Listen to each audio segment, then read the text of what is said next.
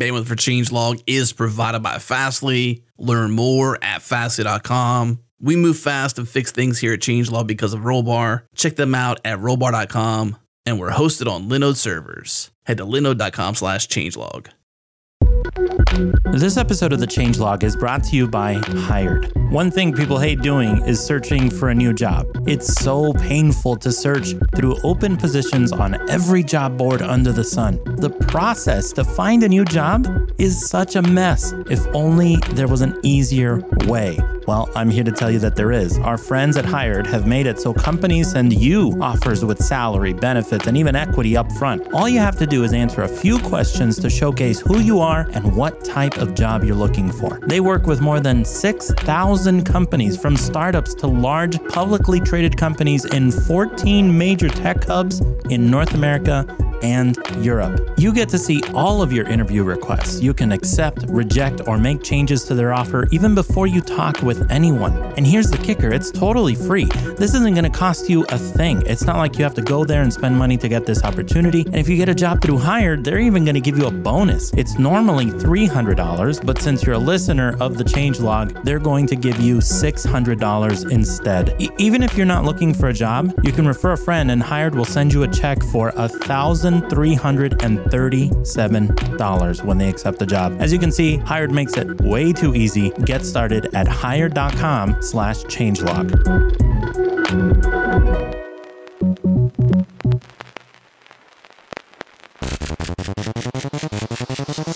Hello, everyone, and welcome to another episode of the Change Log. Jerod goes solo on this one to talk with Richard Feldman. They chat about the growing Elm community, some pretty cool asset optimization features built into Elm 0.19, NoRedInk's first production runtime error, and the biggest blockers to folks adopting Elm.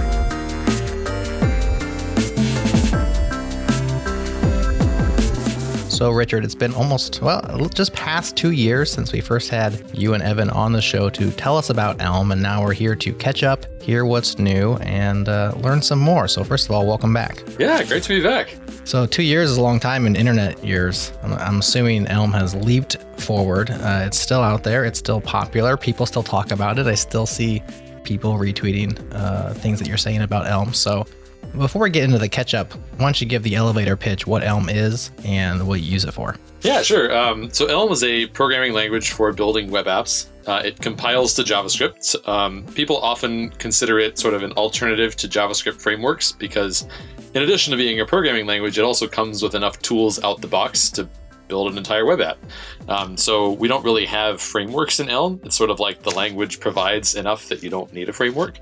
And so I work at NoRedInk. Um, we make tools for English teachers.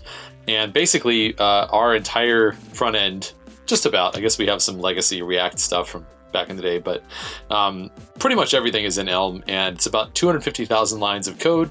Uh, our first commit was in 2015. So it's been somewhere between three and four years um, that we've been doing it in production. Basically, everybody who works on the front end writes Elm full time. It's been really great. Um, some of the stuff that's cool about Elm is uh, one, it's it's really really reliable and easy to maintain. Um, it has a really amazing, like friendly, helpful compiler um, with really nice error messages that kind of tell you about problems before they happen to end users. And um, as a consequence of that, I used to be able to say that we'd had zero runtime exceptions in the That's entire right. time we'd had Elm deployed. However, unfortunately, Uh-oh. last year it happened. we finally, No. yeah. So now I have this graph that I like to show, which is like because we we have a logging system that tells us if anything crashes, and so now the chart is like sixty thousand JavaScript runtime exceptions, like from our JS code, and Uh-huh. then like it's it's not zero, but it's zero pixels on the graph. because, blip. right? Uh, so it, it is possible. It can it can technically happen. What Um, happened? Well, it's it's actually a, a funny segue into Elm 0.19. It's a thing that is no longer possible in Elm 19. So that Okay. the root cause there. Basically, there was a function called debug.crash, and it really did what it says on the tin. If you call it, it- Sounds it like you shouldn't call that in production. you know, it's funny you should mention that because yeah, you, you shouldn't call that in production. Um, but we did, and uh, sure enough, it got run and then it crashed.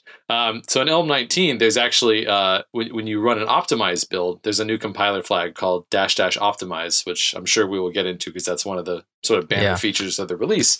Um, when you run that, one of the things that it does is it's it it says, hey, uh, you're still using some debug functions. Um, take those out before building for production.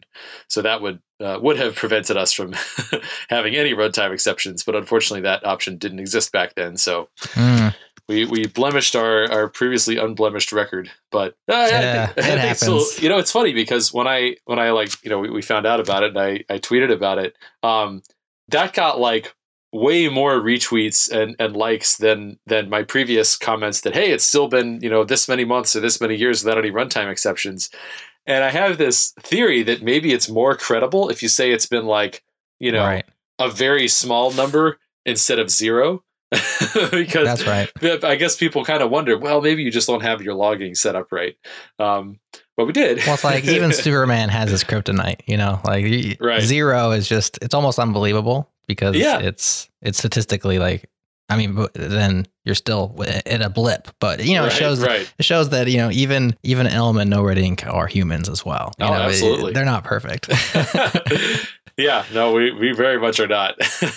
Well, let's talk a little bit about uh, the company. So, I, I mention NoRedInk often because there are a handful of businesses who have done what you all have done in hiring Evan and allowing him to work on Elm. And I like to just promote that activity. Um, another one that comes to mind is Shopify, uh, which hires Sean Griffin to work full time on Rails. And I think they're hiring other such positions like um, to fill out even more of their inf- infrastructure team. Dockyard hired Chris McCord to work on Phoenix. And it's like his job is to work on Phoenix. And that's something that they believe in investing in. So uh, just curious from the business end and from your perspective, like what it's been like having Evan working there, um, the push and the pull. Like, has he been able to dedicate most of his time on Elm proper, or does he get pulled into the business things? Help us understand uh, how that's going. So it's in Evan's contract that he only works on Elm. Uh, he's never. So we hired him in January 2016, um, and he's never writ- done anything like directly for the product. Um, so the Wow. product is is basically it's a web application for for teachers to help teach their students English, um, and more specifically writing. Um, and uh, Evan basically is is really just 100% open source engineer. He just works on Elm.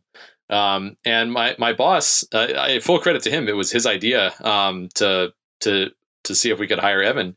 Um, basically, what he said was, you know, to Evan, hey. The reason we want to hire you is that Elm's been really great for us, and we don't want to mess with the formula. We want you to keep doing what you're doing. We just want to be kind of more plugged into it.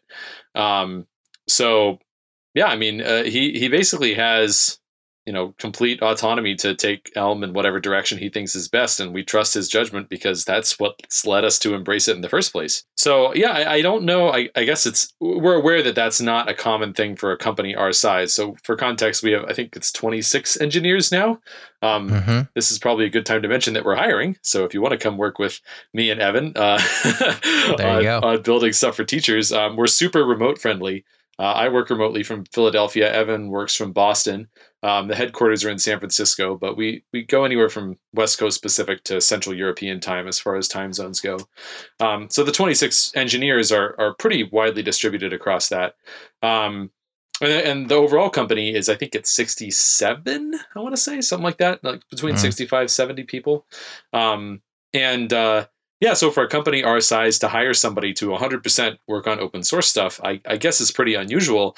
Um, but like I said, we really wanted to sort of keep the good thing going and to, you know, not mess with the formula that has brought us so many technical benefits. Yeah, and Elm has been much um, praised for its technical benefits. I'm curious about the community. So it's been two years since we've talked, and we like to you know keep our thumb on the pulse of like you know which direction things are moving. And anytime you have a project or a, a piece of software which uh, has technical prowess, you always wonder will it catch on? Will it have a, a robust community? Will there be people who adopt it? And so, like I said, we're we're here two years later, and it's still going. But curious from your perspective, uh, how much adoption Elm has gained and how much the community has really built out around Evan and around your work. Yeah, it's a great question. Um, so first of all, I think uh, the biggest change that we've seen in the past year. Um, so we started doing this state of Elm survey, And so, comparing 2017 to 2018, um, the biggest change that we saw was actually more people using Elm on teams, like at work, rather than as individuals, as hobbyists. Hmm. Um, So in 2017, it was something like 18% of survey respondents said that they were using Elm at work. And 2018, it was like 40%. So more than double, um, which was really fantastic because one of the you know concerns with a, a project like Elm is it's like, hey, this is a new programming language. Obviously, that's a bigger you know barrier to a lot of teams trying to adopt it than it is to say we're a library or we're a framework. Um, and so there was always that kind of question where it's like hey even if this is really great even if it has all these benefits is that going to be something that teams are just unwilling to to give a, a real shot to? Um, and it turns out that the, the, answer seems to be actually they are willing to give it a shot and that's that's really changing.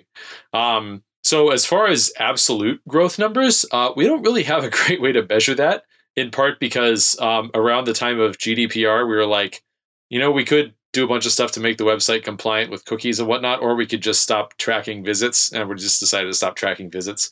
So we don't really have even like a bellwether of how well, many people just, are. You could have just blocked all of Europe. We've seen a few oh, no, companies no. doing that as well. no, I mean Elm's we, Elm's really big in Europe. The biggest Elm meetup I ever went to was in London. It was like hundred people, and uh, Oslo nice. apparently is just like a hotbed of Elm activity. Oslo, Norway. Um, there's just like a bunch of there. There are multiple Elm consulting companies. Um, there's a bunch of companies using Elm, you know, to build their products.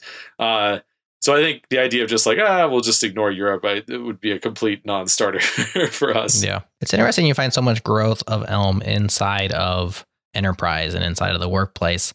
Seems like small new niche languages start off at least uh, many of them I'm thinking of in the hobbyist realm. You know, you think you know, people tinkering trying it out on their own time and then maybe it starts to get penetration as they see value or as they sneak it into their organizations often. What do you think is the, the the, selling point for elm that's getting so many businesses to hop on? Is it that is it that example the the one runtime error? I was going to say the zero runtime errors. The, the very few runtime errors. Is that is that what gets people to really dive in and try it uh, you know on work time? So that's that's a great question. Um I, I want to go back a step though, and like just point out that I think you know Elm, like we we've gotten like definitely increasing adoption over time, but I can't say Elm's like a runaway smash success. It's not like on the level of like a React or an Angular, you know, mm-hmm. something like that. That um, I think Elm is like I, like to say we've graduated from obscure to niche, um, where it's it's something that nice. you know, like uh, a good number of people have heard of, but a much smaller number of people have actually tried, um, and an even smaller number of people are actually using it professionally. So um, I think like we, you know that's been a, a, really positive improvement, but I can't say that we're there yet. Like Evan gave this talk a couple years ago called "Let's Be Mainstream." I don't think I can say that um, Elm is mainstream yet in yeah. terms of adoption. Having said that, Evan also gave a pretty awesome talk about sort of like what are Elm's goals, like what does success look like? And one of the things he talked about is actually getting back to your point about community. The mm-hmm. conclusion mm-hmm. of the talk was basically let's try to make a really great community where everybody wants to help each other build awesome things. And not worry so much about adoption or you know hacker news or stars on github and just kind of let those things fall out of having a really happy successful functioning community where people are happy. Um, so that's been kind of the the bigger focus. Um, for like there are definitely some things we could do that could you know sacrifice elm's long-term goals um, for the sake of like driving adoption in the short term and we just kind of said no nah, we don't want to do that. Um, we'd rather just let it grow organically at whatever pace that is um, mm-hmm. And so far, you know, we've all been pretty happy with that outcome. Uh, I, I have to say, it does benefit companies who do adopt Elm for now because the result of that strategy has been uh, intentionally or not, which I don't think it has been intentional since we haven't really talked about it on the core team. Um, but uh, it does mean that there's actually a pretty substantial hiring benefit to companies that adopt it.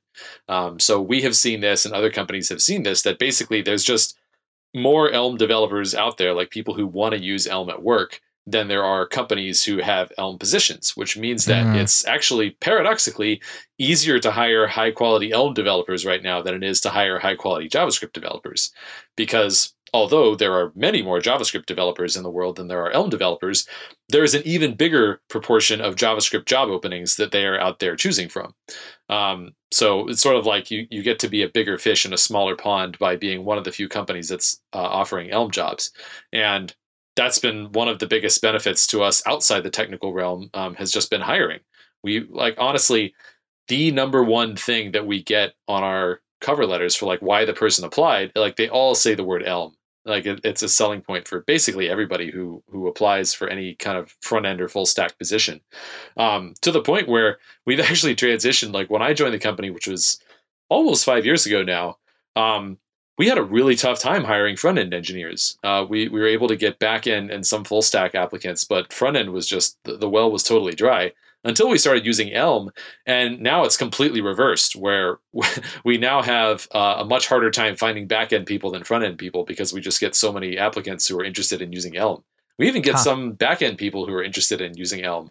They're like, hey, you know, I, am a back end engineer, but I'm actually kind of curious about this Elm thing. And that's what got me interested in your job position in the first place.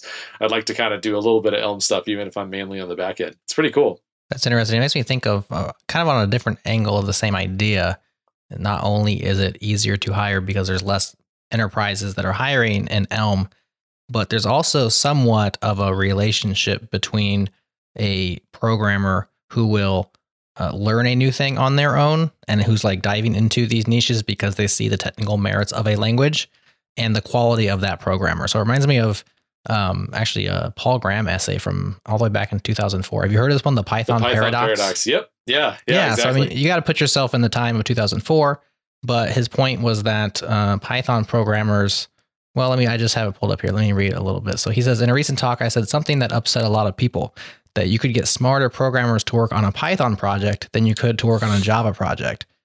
Of course, that would have upset a lot of people, right? he said, I didn't mean by this that Java programmers are dumb. I meant that Python programmers are smart. It's a lot of work to learn a new programming language, and people don't learn Python because it will get them a job. They learn it because they genuinely like to program and aren't satisfied with the languages they already know. And so that's that Python paradox that he's talking about it no longer applies to Python, right? Because that's sure. has gone mainstream for sure. Yeah, and you can definitely get a good job learning Python, but it does apply, I think, to niche languages and the kind of programmers that will go out there and teach themselves or dedicate hobby time. They're usually pretty good programmers, so um, kind of works both sides. Yeah, I think it definitely correlates with a passion for programming, right? I mean, yeah. like this is something my my wife likes to say is, uh, you know, she she'll point out that your hobby is also your work like when I'm not working on my, my right. stuff, my hobby is like doing more programming stuff and like running the Philadelphia Elm meetup and whatnot. Right. Um, so fair. Yeah, and and I think uh, you know that's i think it's important that our industry not have that as a requirement like that people need to do the same thing in their free time that they do in their work time. But of course it's it's inescapable that it's an advantage. I mean if you're spending more time in engaging with your craft then you're just on average going to be better. Otherwise that would be kind of a waste of time. Um, and i mean as uh, as much as i don't want that to become a requirement i also appreciate the fact that companies benefit from that yeah, it's it's it's fortunate and yet unfortunate. You know, it's one of those things. Yeah, as um, long as it doesn't become a requirement, I think it's okay.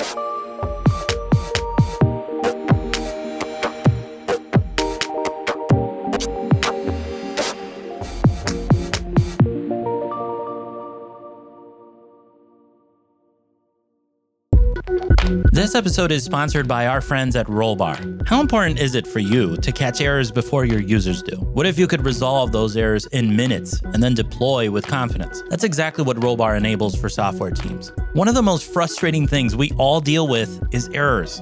Most teams either A, rely on their users to report errors, or B, use log files and lists of errors to debug problems. That's such a waste of time. Instantly know what's broken and why with Rollbar. Reduce time wasted debugging and automatically capture errors alongside rich diagnostic data to help you defeat impactful errors. You can integrate Rollbar into your existing workflow. It integrates with your source code repository and deployment system to give you deep insights into exactly what changes caused each error. Give Rollbar a try today at no cost to you. No credit card is required. Our listeners get access to the Bootstrap plan with 100,000 events for free for 90 days. To get started, head to rollbar.com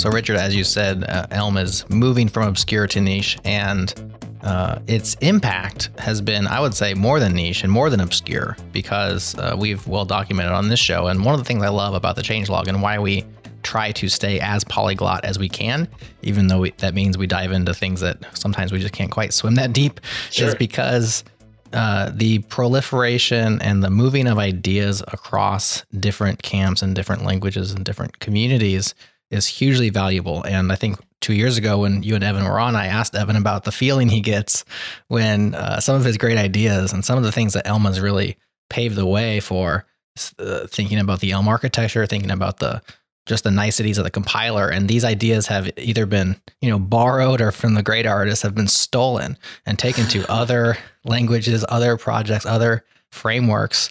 Um, really a neat thing that has happened. But that being said somebody who knows javascript today and doesn't know elm can benefit from a lot of the stuff that elm brought to the table. But what are still some reasons in 2018 uh, to give it a try even though a lot of the great ideas have been you know moved around to other places? Yeah, so it's it's funny that, that you mentioned that because um, from my perspective, it, I have a uh, I've developed sort of a strange relationship with the idea of um, Elm's ideas kind of proliferating in the world. So the uh, the big one is the Elm architecture, which essentially is I think um, Redux is is very similar to the Elm architecture in a lot of ways, and uh, and that's sort of like the biggest way to do application state management uh, in the React ecosystem, certainly, and even in like Angular and Vue, there's sort of like ways you can opt into that, which some people do. Um, whereas in Elm, it's sort of a foundational concept. Everything's built on top of that. It's the only way to manage app state, and uh, there's actually no other source of global state at all. Um, and one of the things that's interesting to me is that if I talk to a JavaScript developer, um, it, it's pretty common, like who's never used Elm, it's pretty common that they will say, uh, "Yeah, like the Elm architecture seems really cool, and I, I appreciate you know some of the, the simplicity that it brings um, to organizing your app state." And if I talk to Elm developers, like who have been doing Elm for even a couple of months, nobody mentions that. It's all other stuff. That's just Hmm. sort of like the table stakes in Elm, and and because it's this kind of uh, foundational primitive, I, the, the stuff that people talk about are things like, I really love the compiler error messages, or I love how everything in the ecosystem just works well together. Or now with Elm 0.19, two of the things that people commonly mention are one, my project builds so fast because there was a big speed up in the compiler. Um, Mhm. Evan basically rewrote all of the like he wrote rewrote the parser and then he rewrote the exhaustiveness checker and the type checker and basically by the time he was done pretty much all of the insides had been rewritten um, for speed and uh, the result is that somebody posted um, they had like a 50000 just shy of 50000 line of code um, elm project with uh, something over 100 files and so forth. And the entire thing from scratch building it plus all of its dependencies like on a fresh git checkout um, was like under two seconds. And that's like nice. compiling it, type checking it, uh, spitting out the compiled JavaScript, like everything start to finish was under two seconds. And that's not even an incremental compile, which of course are much faster.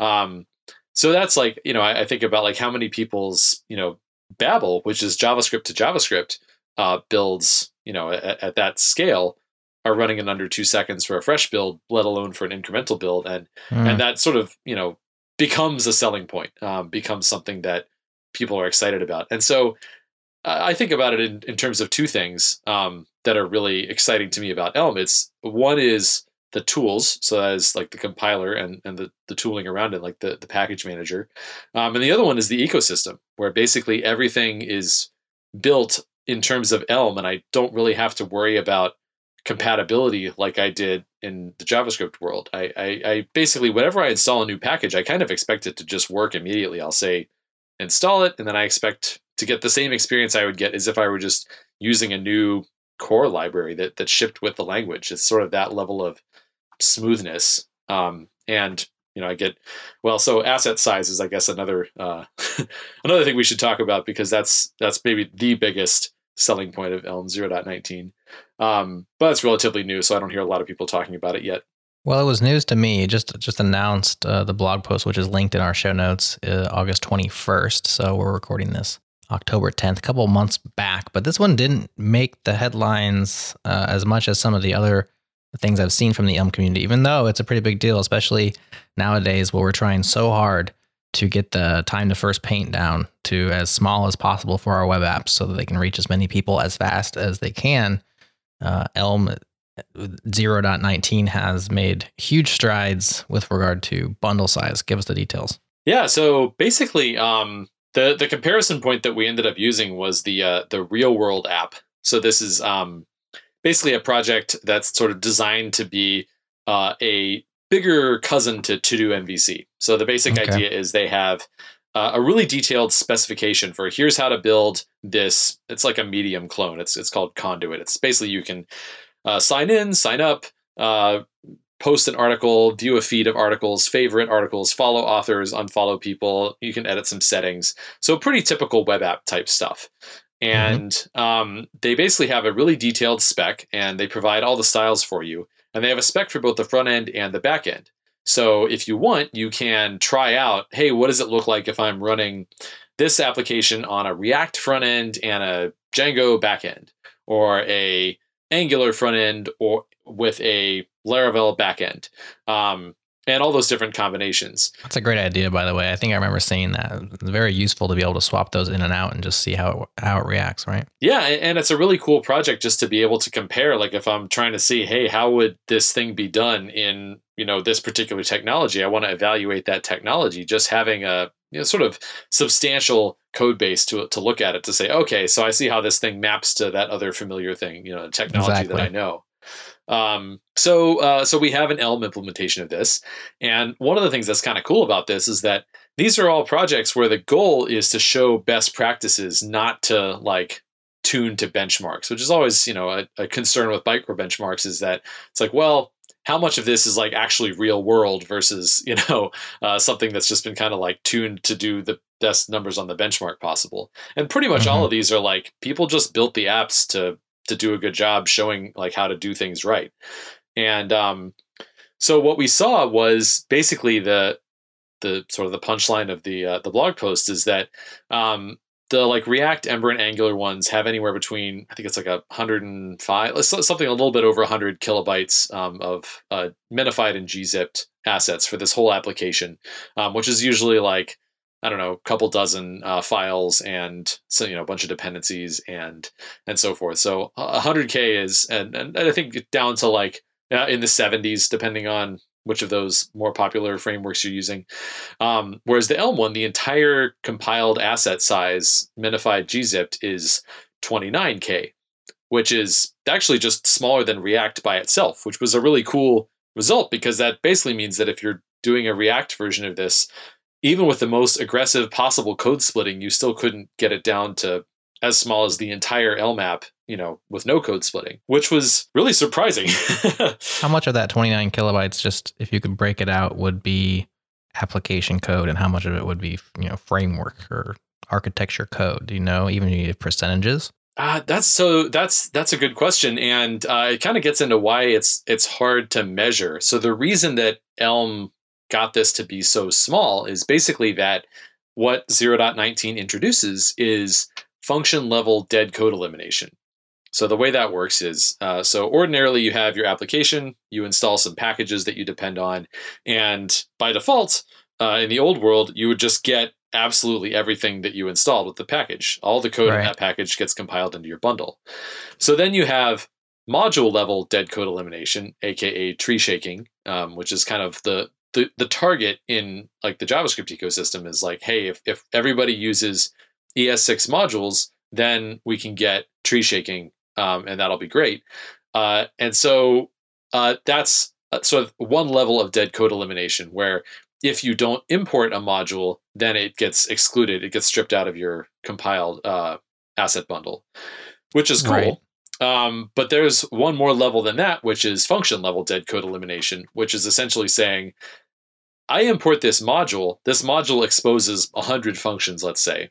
If I'm only actually calling three of those functions, that's all I'm going to get in my compiled output. The other 97 just will get stripped out. Which means that basically it doesn't really matter how your modules are organized anymore. It, you can just put your functions wherever makes the most sense organizationally. And it also doesn't matter what you're importing, like which modules you're importing. It only matters which functions you're actually calling. Those are the only ones that get used. That's super cool. So it does all the transitive dependencies and stuff to figure out which functions those functions are calling and so on. So you're not gonna you're not gonna be missing a function at the end of the day. Exactly. Now, this is really cool, and it's it's one of the big reasons that um, Elm 0.19 was able to get such a small bundle size is that we, you know, however many dependencies we pull in, doesn't really matter how big they are. All it matters is how big are the things we actually use. Um, and the reason we're able to do this is that Elm has its own totally separate package ecosystem from NPM. Um, so, like we that that whole uh, SPA example doesn't actually use npm at all. It's it's just only using Elm packages, and so as a consequence of that, um, it means you get this system-wide dead code elimination, which is you know really great. But it also means that it's kind of hard to measure like what percentage of you know this is X versus Y versus Z because it's kind of like well what what even is Elm's baseline like how much of that and the answer is well it kind of depends on how much of it you're using so mm. um, you know that that dead code elimination a- applies to sort of Elm's standard libraries just as much as any package. So it's it makes it pretty tricky to measure. Um, I guess what you could do is you could kind of like do surgery on the compiled JS and and kind of like map things back and then like like sort of categorize all of them and say oh this came from here and this came from there. But I don't think anybody's ever tried to do that. it sounds like a bunch of work. Yeah, I was gonna say one thing you could do from the other direction and say okay how much application code do I have right? How much application code have I written? And assume that you're using all those functions because why would you write app code for a demo that's unused? I guess. Sure. Um, and then say how big is that if I just if I just comp- you know minify it and or do whatever. I don't. Maybe Elm can't yeah. do that. It can't. It can't just like boil this part of the world without boiling the entire thing, uh, especially with its checking and stuff. Right. Yeah. I, I, don't think there's a way to directly say like just compile this application code without its dependencies because they yeah, because it wouldn't compile. Exactly. Right. It depends on those. so I'm still thinking I'm in the minify world. I'm still thinking just minifying all this down, but uh, right. Uh, it's actually compiling. Okay. Yeah. So and and what's really cool about that is that it's a benefit that actually gets bigger the bigger your code base is like if you have you know an example that's like let's say 10 times the size of this application and you've got a bunch more dependencies because i mean the, the bigger your project is just naturally the more dependencies you're going to end up having as a general rule um, the more you benefit from this because each of those additional dependencies would otherwise represent all that code coming in but instead it's like oh no we're, we're just going to get uh, what we actually use and the other cool thing is that um, Elm shares transitive dependencies. So if I install two packages that, let's say, both of them depend on the, I don't know, uh, the the JSON library, um, it's going to find some version of the JSON library that works with both of those packages and only install that once. So it can do the dead code elimination not only across your direct dependencies, but also across your indirect dependencies as well, with just the one shared version between them. So you really end up with kind of the minimal set of uh, dependencies you can get. There's some other cool stuff that it does, um, like automatic record renaming, like field renaming. Um, one one kind of cool thing about that is uh, it does stuff where basically if you if you've got records which are kind of like JavaScript objects but simpler, they don't have like prototypes or this or anything like that, and they're immutable. Um, but basically, you'll say like maybe you'll have a user record that's got fields like username, email, stuff like that.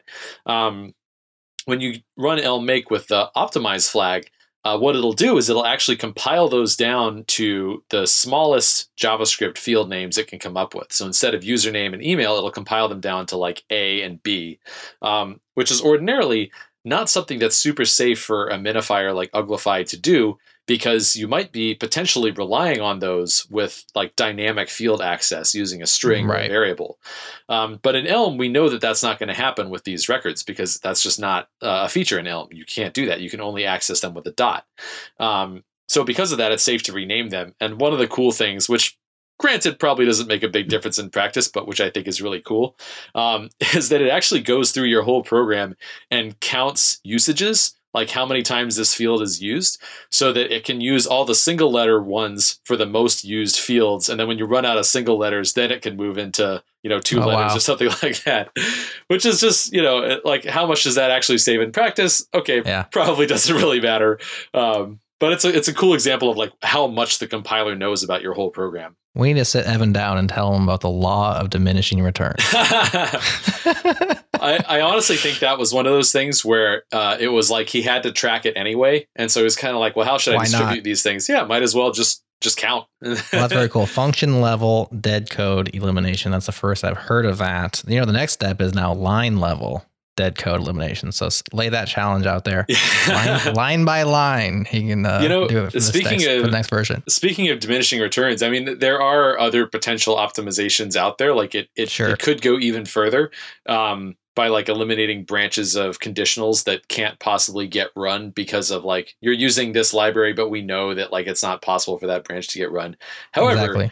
uh, that's like another really big project. It's kind of a whole different level of challenge. And at this point, it's like, okay, uh, basically, Evan put something out there about the design for um, code splitting because right now Elm does not have like a first class code splitting mechanism, and and kind of the goal was, well, let's see how much the dead code elimination does for us, and then let's see if a that's something that there's actually demand for, and b if there is demand, let's see what people's um, you know code bases actually look like so that we can kind of design the feature that you know is going to make sense for how their assets end up being in practice because this is kind of a whole new ball game we don't really know what it looks like to you know maybe it turns out that actually if you try to code split along these module boundaries that you end up with actually more than you would have before because you lose out on some of the code splitting benefits so we're going to have to see how those things look in practice before thinking about you know even further uh, investments into asset size So when you when you say code splitting, you're referring to instead of having a single bundle, you'll have multiple bundles of smaller size that are kind of loaded dynamically. Is that what you mean by code splitting? Yeah, Or exactly. Sorry, I, I should probably define my terms.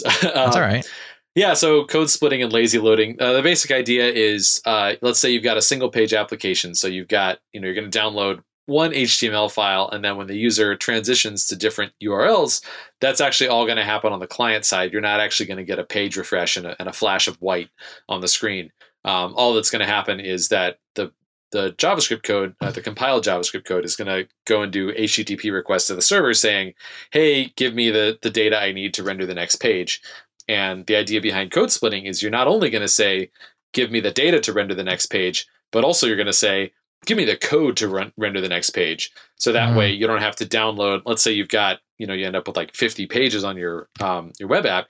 You don't really want the end user to have to download all of that when they do the first page load. You'd rather have them download just enough compiled JavaScript to render that first page, and then when they transition to a different page, um, you can then say, okay, I'll on the fly load the code for this new page and then execute it.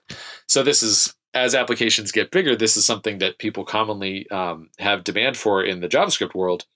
That may very well turn out to be something that there's also demand for in the Elm world. Um, you know, just because why wouldn't there be? Um, but we don't really know what the what the design constraints would be yet. I mean, one of the things about performance optimization is that the bottlenecks are always where you least expect them. Um, Mm. So now that we have this sort of ecosystem wide function level dead code elimination, what does that mean for code splitting? How does it impact it? We don't really know because no one's really ever had it before. Right.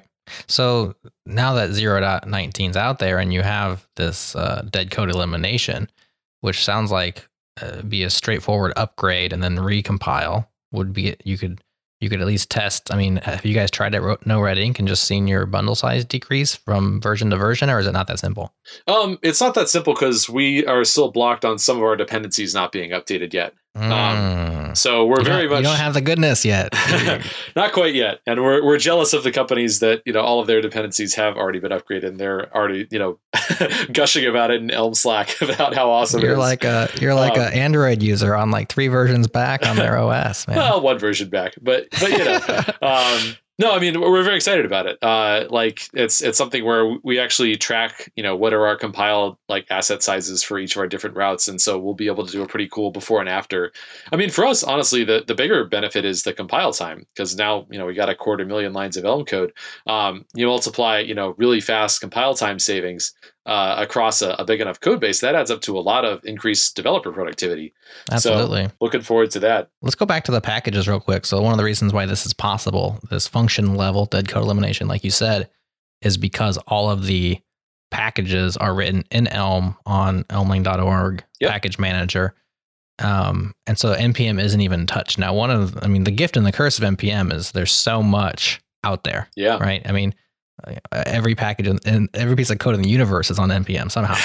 so Right. so when we talk about community and, and advantages um, how much is elm at a disadvantage in terms of packages that developers need uh, versus npm like how, i just think of that because of the limiting factor of you're, you're waiting on some packages ha- haven't been updated yet and i wonder how big is the package ecosystem That's a good question. Um, I don't know the exact number of packages, um, but I know that npm being the biggest in the world is a lot bigger.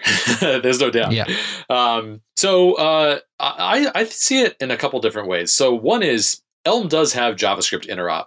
So if worst came to worst, if I were starting a brand new project and I really needed to do, you know, some some there was some package on npm that I was like, I can't live without this package. Um, I wouldn't necessarily have to rewrite it in Elm. I could probably just do JavaScript interop and and just get by with that. Um, of course, if I do that, then you know that chunk of code doesn't get me all of Elm's guarantees, uh, all of its benefits. The function level dead code elimination, of course, is not there. Um, right the only way to get that that I'm aware of in uh, JavaScript is to do it with the uh, Google Closure compiler. Um, so uh, that is like an Uglify alternative um, that has an advanced mode, which as long as your code abides by certain rules, uh, it can do function level dead code elimination.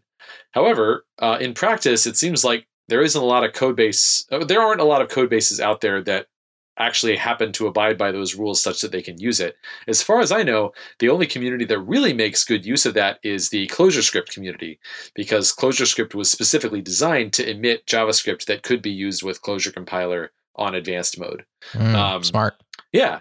So uh, basically, I, I think now ClojureScript and now Elm are the only two communities that have the function level dead code elimination. Although I think ClojureScript tends to do more in terms of um, wrapping JavaScript libraries as opposed to sort of uh, rebuilding them from scratch. Whereas definitely Elm leans a lot more towards let's do it in Elm and then we get all the benefits. So I think in practice we probably get on a percentage basis more benefit from it, uh, but I think they're both capable of it. So hypothetically, the JavaScript ecosystem could get there, but it would require it would be kind of be on an app by app basis. It would require you to abide by specific constraints that a lot of apps aren't doing out there in the wild. Yeah, and I think a lot of this comes down to ergonomics. Um, I have kind of a, a whole series of thoughts I've been kind of fleshing out about um, just comparing how JavaScript has evolved over the past I don't know ten years um, since 2008 when the it got fast enough to build web apps in because of the, the Mhm. great browser performance wars, and I think in a lot of ways. Uh, a lot of the churn people have been seeing and complaining about with like oh my gosh there's there's so much stuff coming out all the time and things are changing so fast really dates back to that that that performance war that that led to JavaScript being really suitable to have uh, rich web apps that were they're really client side heavy.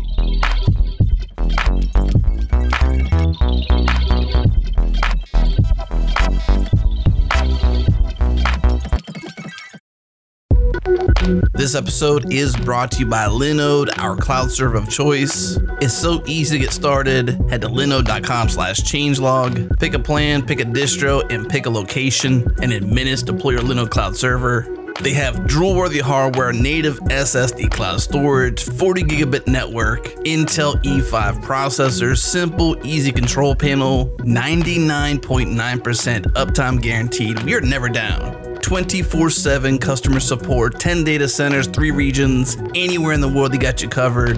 Head to linode.com slash changelog to get $20 in hosting credit. That's four months free.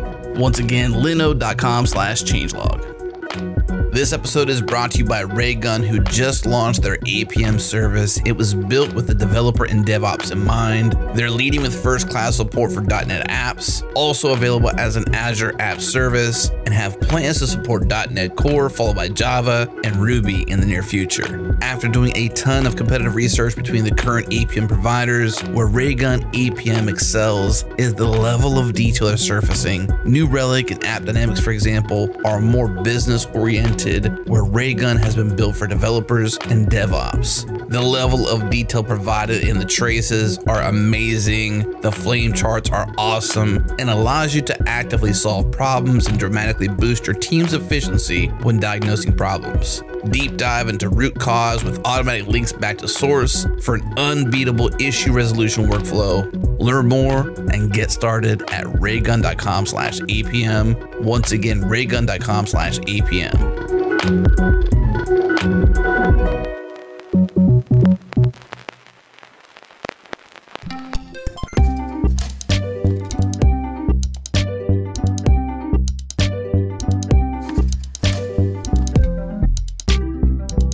question I asked, I do remember asking two years ago, and you were teasing that, and I wanted the state of it because I haven't heard. Was Elm on the server? Did anything ever come of that, or is it still just a a, a- a spark, or what's the word? A pipe dream? A sparkle in your eye? Like, what's the situation? Is that going to happen? That's Or did it happen? No, that's a great question. Um, it's not that it did happen. It's more that I think we have a much better understanding of what that looks like now. Um, and basically, so so we're as was the case two years ago, and is still the case now. Um, Elm does not have first class server side support, and that's intentional. Uh, we basically want to focus on the browser for now, um, but we're sort of keeping an eye on the server.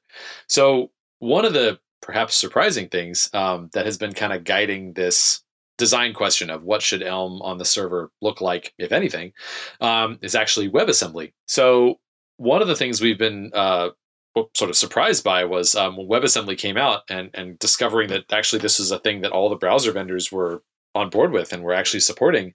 Um, there became this question at some point of what does WebAssembly mean for Elm? And that kind of transitioned to discussions with some folks at Mozilla and you know asking about what's the garbage collection story going to be like, um, and asking questions about what should Elm's interop uh, look like. And where we ended up was kind of discovering that actually it seems pretty feasible that Elm could someday compile just to WebAssembly, not to JavaScript at all, and actually that all of the existing JavaScript interop would still work. Mm. And the reason that's possible is that the way that Elm's JavaScript interop works is essentially through message passing. It's kind of like a, a pub sub, like maybe event emitter system. So you kind of, your Elm app sort of broadcasts events out to JavaScript and then listens for events coming in from JavaScript. And since that's the whole model, it's like that. And then also you can use some web component stuff if it's uh, just view specific. Um, neither here nor there. But either one of those interop methods works totally fine if Elm is compiling to WebAssembly instead of to JavaScript. It can still talk to JavaScript just as easily as it did before. And nobody on the other side needs to know or care that it's compiling to WebAssembly under the hood, which could be even bigger for assets and also um, even bigger per- for performance, not just because it gets to have lower overhead, but also because it opens the door to really exciting concurrency stuff. So, right now, um, Elm is actually very much intentionally designed to be a language that's potentially great at concurrency, but a lot of that potential is sort of uh, goes to waste because JavaScript is single threaded and web workers are, let's say, not usually great for improving performance of typical web applications in practice, even though in theory they might be able to because of serialization overhead.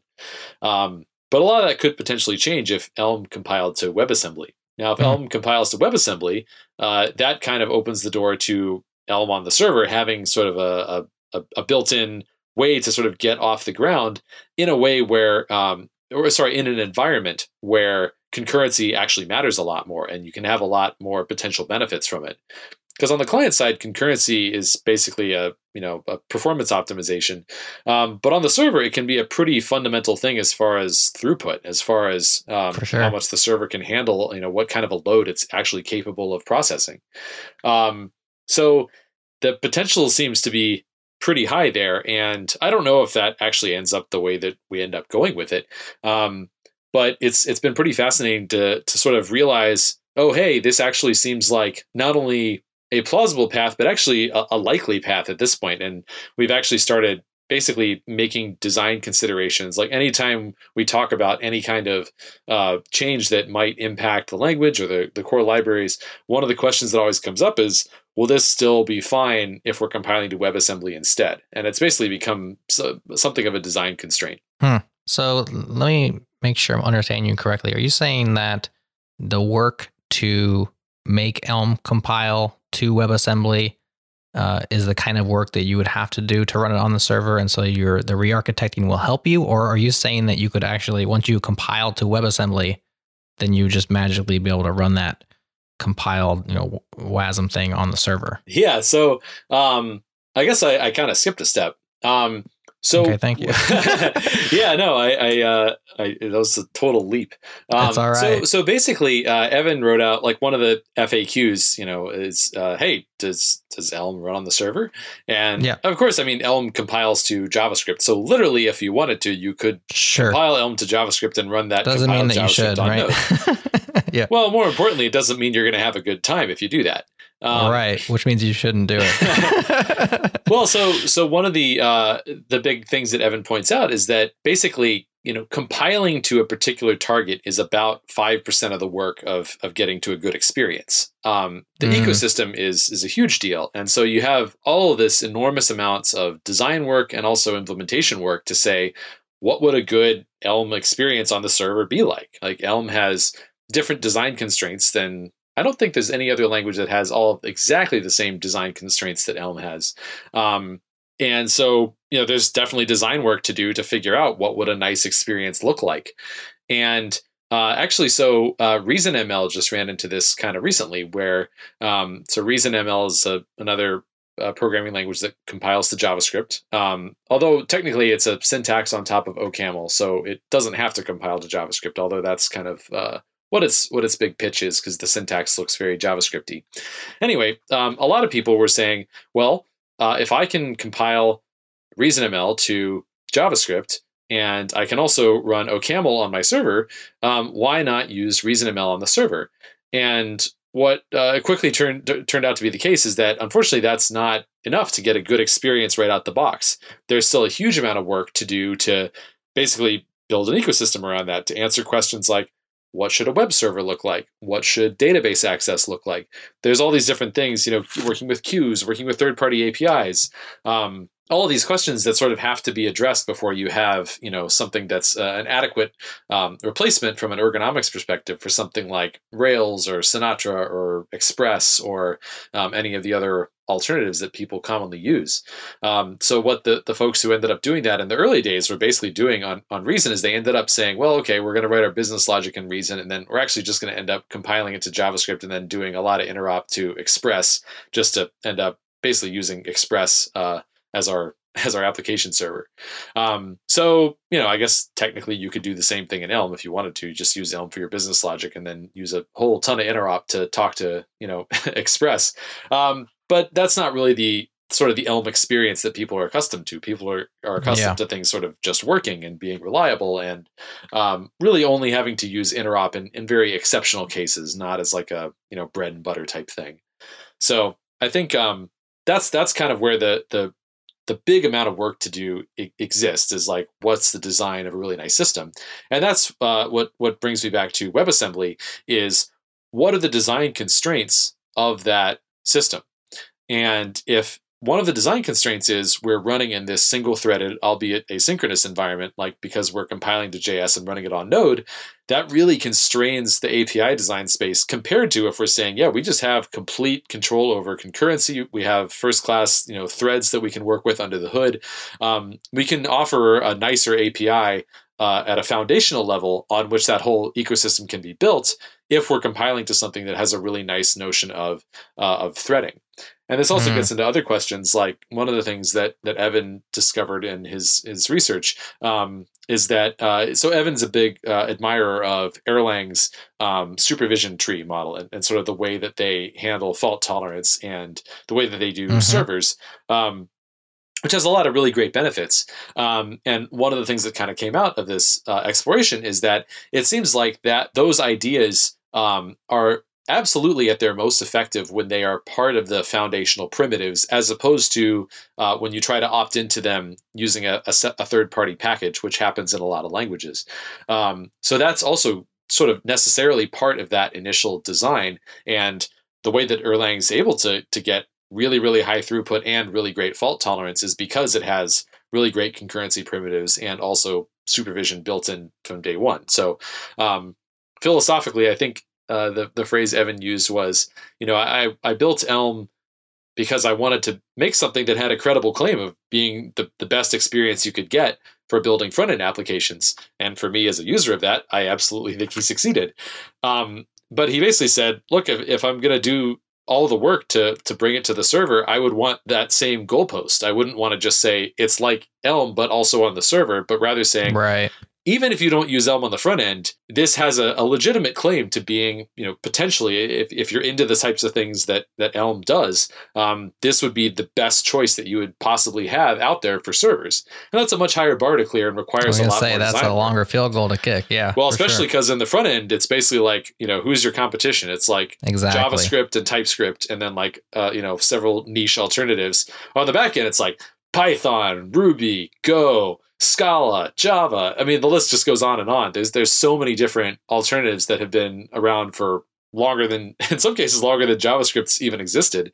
Um, yeah, and uh, and and a lot of them, you know, have have a lot more sort of uh, claims to fame, like like certainly Erlang in terms of robustness, or you know, uh, Java in terms of like sheer scale of of some of those deployments. Um, you know that that Elm really uh, has a long way to go before I can kind of say, yeah, you know, we're, we're a serious contender in that space. So you're on the front line of Elm community and adoption. You go to the meetups, the conference talks, all this. Surely you hear a lot of people that are trying Elm or have tried to switch or adopt, and they go back to JavaScript for one reason or the other. I always think of myself with Sublime Text and VS Code. You know, every month or two I try out VS Code, and there's always just like one or two blockers but uh-huh. I'm just like, yeah, I'm going back to uh, Sublime Text. Sure. And so I just, I don't do that. So surely you've heard some of those people where they say, yeah, this just isn't the way I like it, or that's not up to snuff, or I just can't get over this, that, or the other thing. What are some things people have been saying of why they don't adopt Elm? That's a great question. Um, so I can, man, I, I, I mean, you're right. I, I am very plugged into that, and I can like rattle off a list. Um, so I, I would say they break down into a couple of different categories. Um, a common one is team buy-in. So there will be one person on the team who's really excited about Elm, and everybody else on the team is just kind of like, we don't really care. We don't want to learn a new language, and it the, the idea just kind of dies on the vine. Um, mm-hmm. That's sad when it happens, but at the same time, it's like you know teams got to work together. So you know I don't I don't think there's really much hope for success of adopting something if you know any technology if only one out of n people um, actually wants to use it. Right. Um, so that's certainly a barrier. Um, another one that comes to mind is uh, basically um, learning curve. So Elm is a different programming language. That's just an innately higher learning curve than learning a library, learning a framework. Um, I, I, I kind of think that's the progression. Like library tends to have the lowest learning curve. Framework is more than that. Language mm-hmm. is more than mm-hmm. that. Um, especially because sometimes when you get into languages, um, people end up with roadblocks that uh, are, are not necessarily matters of it's it's too difficult to learn, but rather that uh, people are just uh, not interested in learning because there's like some aesthetic turnoff. So Elm does have a different syntax than JavaScript. Quite a lot of people say they like the syntax better, but there are some people who say, actually, I don't like the syntax as much, and this just bothers me too much. I can't get through the tutorial. Um, so that happens. That's another reason that, that people don't end up using Elm. Um, from a perspective of uh, actual like APIs and libraries, I think the number one thing that that people uh, say, I don't know how many people uh, walk away from Elm because of it, but I have heard at least one person say that they were they did sort of like a hack day project um, where they they they decided they were going to switch front end technologies, and they tried Elm and they tried Vue.js and they tried React and they tried uh, I forget what the other one was, um, but they ended up not going with Elm because of this, which is um, JSON decoders. And so basically, in order for Elm to have at the level of reliability that it does, um, it needs to not only say, like when you get some, you know, some data from the server, it needs to not only say, uh, I've got this data and now I can work with it. It actually needs to sort of like validate and translate it into, you know, a format that makes sense for Elm.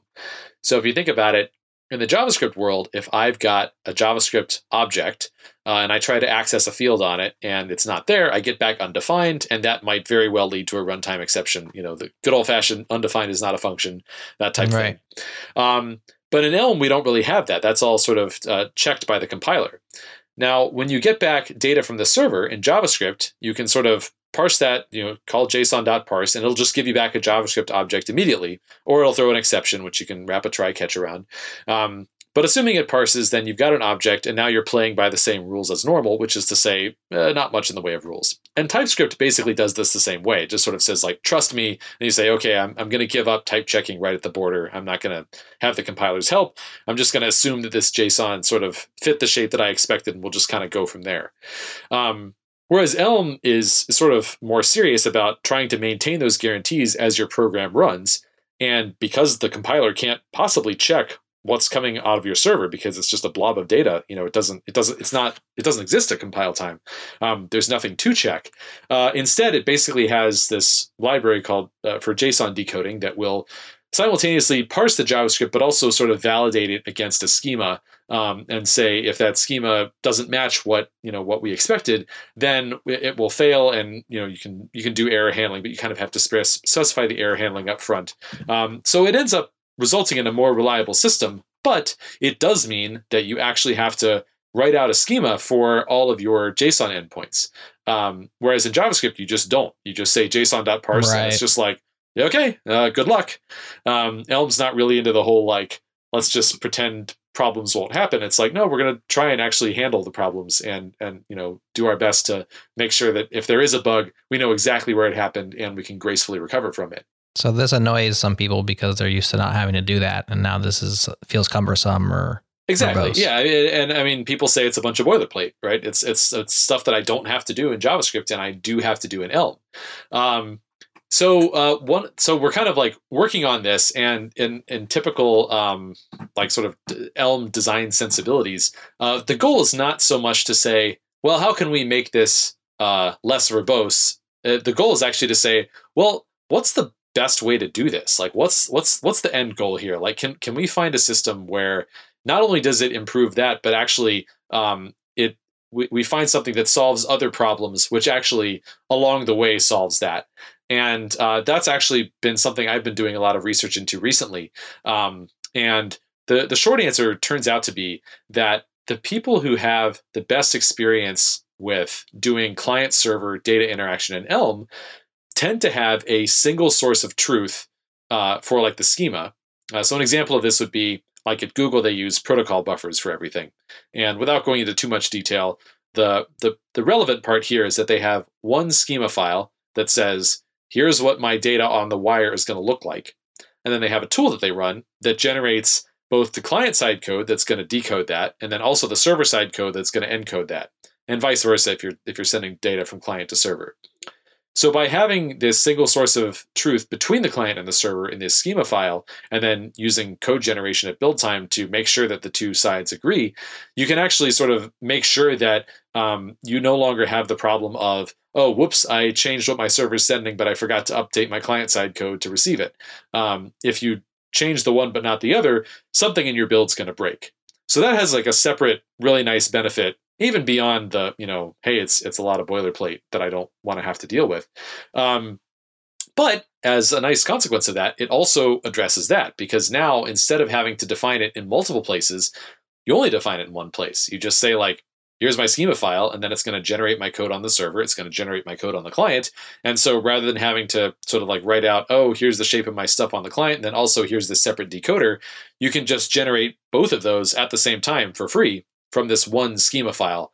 Um, and while you're at it, also get better reliability because your build will break if the client and server get out of sync.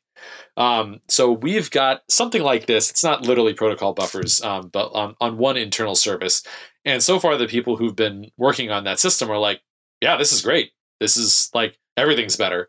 Um, and so that seems likely to be the sort of like the the shape of uh, uh, of a solution to that particular um, thing that that that some people like turns some people off from the language, um, where it's sort of like a, a solution in to the direct uh, pain point, while also making something else even nicer. So tell folks who are interested in learning Elm, maybe they're JavaScript developers and they want to check it out. What's the happiest path to learning Elm? Yeah, so um, I mean, the first resource I recommend to everybody is just the official guide. So if you go to elm-lang.org, uh, elm like the tree, um, then it's it's got a, a, nice walkthrough that just sort of gets you start to finish. Um, but it's it's pretty short, so that's uh, you know kind of a pro and a con. It's it'll get you up and running, but it's not super in depth. Um, So I'm writing a book, shameless plug, Elm in Action, uh, which goes into a lot more depth.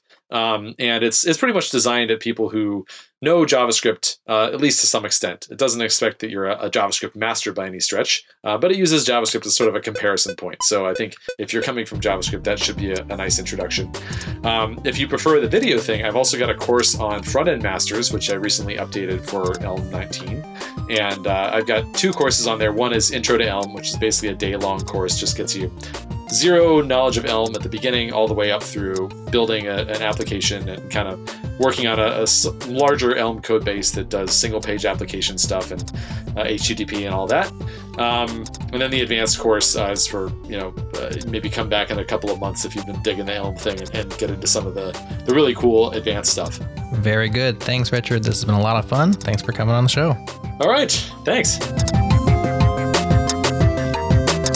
Thanks for listening to this episode of The Changelog. Assuming you're loving this show, rate, review, or recommend it wherever you listen from. It helps us reach new, awesome people. If this is your first time listening to The Changelog, you can find more episodes and our other compelling shows at changelog.com slash podcasts. The edit and mix was done by me, Tim Smith, and the music, as always, is brought to you by the one and only Breakmaster Cylinder. Thanks to our sponsors, Hired, Rollbar, Linode, and Raygun. Bandwidth is provided by Fastly Fastly. Learn more about them at fastly.com. We move fast and fix things here at Changelog because of Rollbar. Check them out at rollbar.com. And we're hosted on Linode servers. Head to linode.com slash changelog. Thanks for tuning in. See you next week.